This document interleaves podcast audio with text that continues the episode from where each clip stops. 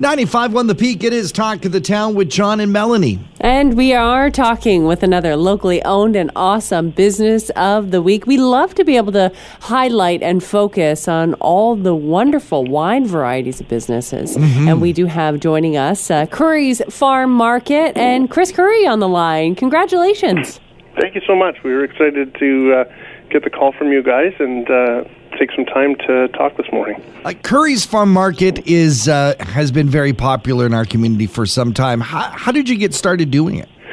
Um, well, this started uh, a long time ago with my uh, with my grandmother uh, when she started this store back in 1956 and uh, she just started out at the road here and with a little setup and uh, it just grew over time from there and uh, eventually to a full building and then uh, taken over by my father and my uncle and they continued to grow corn and tomatoes potatoes and then uh, my wife and I Candace uh, took over about 10 years ago uh, and have expanded the uh, offerings and grown the farm as well with uh, more products and more uh, vegetables uh, and it's to where it is now.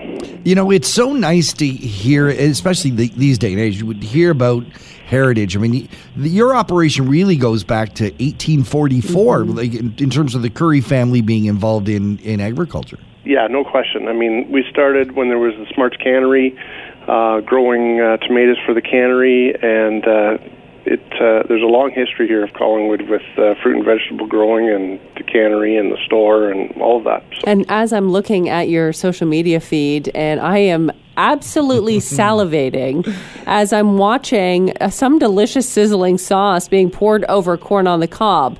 I mean, you have a great way of showcasing your your deliciousness as well. Yeah, that's my wife. She's uh, very creative and uh, she's a great cook and uh, so she's kind of the brainchild of the third generation of what's happening out here at the store. I uh, mainly am on the farm. We split uh, the work up between the two of us, and she manages the business. So it's, she's super. Has it come full circle, Chris, in a sense that you know there used to be a time when, you know, farm farm markets like you have was the way people got their food, and then you know, the big box stores and the big supermarkets sort of took over for a while, but folks are now really getting back into buying local and, and buying from small markets. Uh, you're right on. I mean, it's uh, it is full circle. It, the, the business started because that's the way everybody got their food, as you said, mm-hmm. um, and then uh, and then it started to slow down. And we saw in the '80s, uh, late '90s, you know, my parents were wondering if they were going to keep the store going. Wow. And uh, then there was kind of, like you said, we just saw uh, this local food movement starting. Uh, it started about 10 or 12 years ago.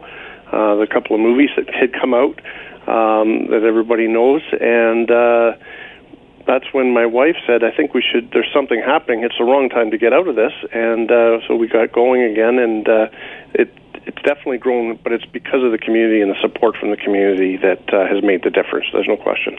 The produce, the food, the the merchandising that you do, uh, where does it, it, it? Is it all still coming from your farm? I'm sure you have to have other suppliers as well. We do. Um, we grow probably the majority of the vegetable crop uh, is still coming from our uh, farm, but uh, for example, apples are coming from uh, McDermott's and um, from uh, Denbach Farms down the road.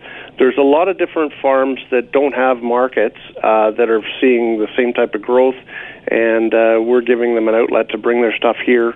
Uh, we buy a ton of wholesale from a ton of different local farms in the area here and retail it all out at the store we could talk for hours on the benefits of you know that sort of hundred mile uh, deal where you you know you try to eat within hundred miles of, of, of where the food comes from, and shopping at Currie's makes that real easy to do.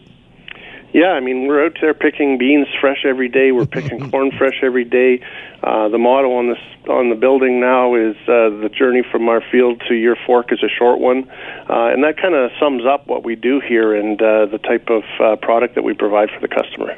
Well, we definitely appreciate it, and uh, so does the community. As as you being our next locally owned and awesome business of the week, we are going to provide you and your staff with some gift cards from Gustav's Job House for you to be able to enjoy. Beautiful, thank you so much. And we couldn't do any of this without the Business Development Center right downtown Collingwood. So thank yep. you so much. That's great. Thanks for having me. Chris, all the best to you, Candice, and the whole team at Currie's Farm Market, and congratulations on being the locally owned and awesome business of the week. Thank you so much.